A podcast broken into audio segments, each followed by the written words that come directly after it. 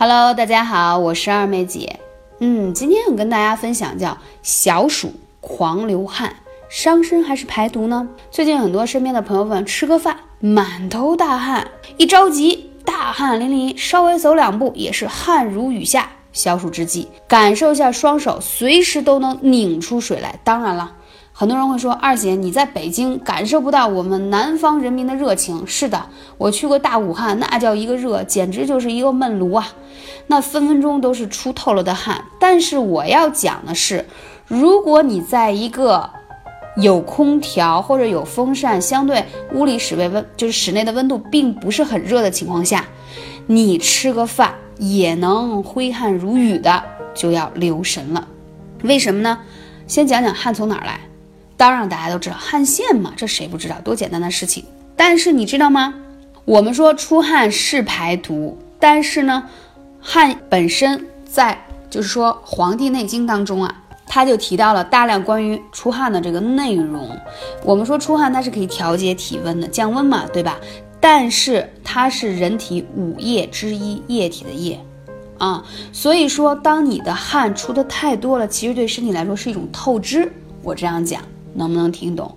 所以它也是你的津液，津津乐道的津啊，所以它要适当的，绝对不能说你在一个常温的屋子里。你像我的办公室啊，嗯，我的房间，嗯，是从来不开空调，只开那个窗户，就是对流风。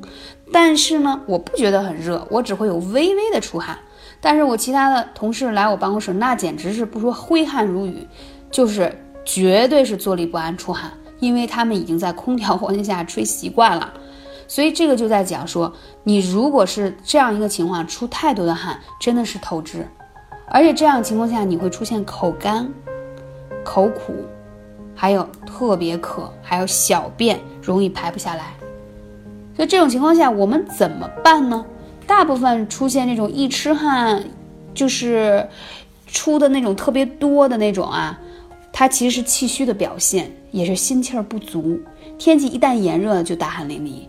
那就说了，夏天养心最重要啊！如果你已经气虚了，这种情况下呢，我们要艾灸哪些穴位呢？首先，关元穴，元，元气的元，万物生长的根本，把这个元气补住了，你慢慢汗就止住了。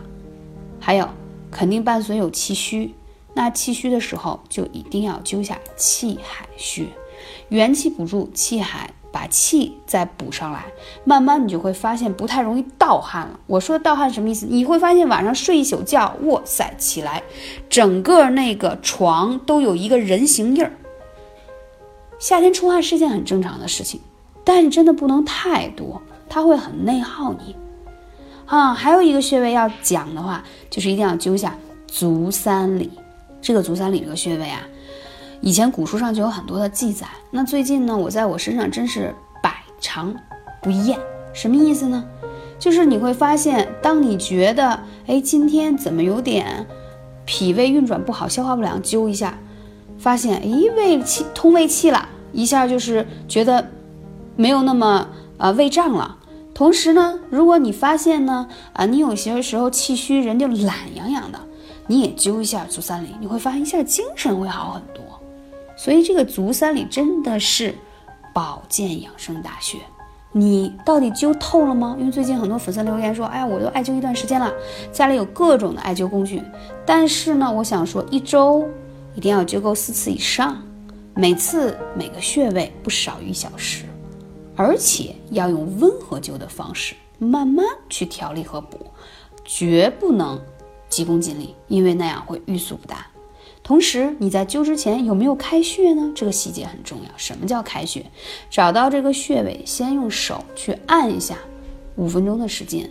如果你可以加上精油开穴更好，因为精油分子很小，渗透细胞会很快啊。然后再进行艾灸。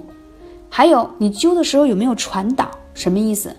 灸腿上的穴位，应该觉得整个腿都是热的，一直能传到脚心。如果你没有传导，你灸穴位本身除了表面皮肤热，都不觉得穴道本身深层是热的。不好意思，你完全没有灸透，那你还需要漫长的时间。因为穴位你看似都在表面，其实它深如海，你必须灸透才能起到缓解你疼痛、治疗你身上的病痛的问题。这就好比说，你的病非一日之寒形成的，所以艾灸也是需要时间的。如果你想更多了解深入的艾灸的灸法或者手法，可以来加二妹姐微信号幺八三五零四二二九。那说到这些呢，就是大家一定要有耐心。那你可能听到说，哎呀，要这么麻烦，这么长时间，多长时间见效？我做了马上四年的课程，咨询真是快几十万的粉丝。目前统计下来呢，平均而言，二十天到二十八天左右。你是会看到一些好转反应的，也就是说，你给自己一个月的时间，你是可以感受到艾灸带给你的好。我觉得我们是可以拿出一个月的时间来验证这个事情，对吗？因为你这种不舒服的症状已经伴随了一段时间了。热爱艾灸，传递健康，这是我的使命，希望大家也赶紧艾灸起来。下期节目再见。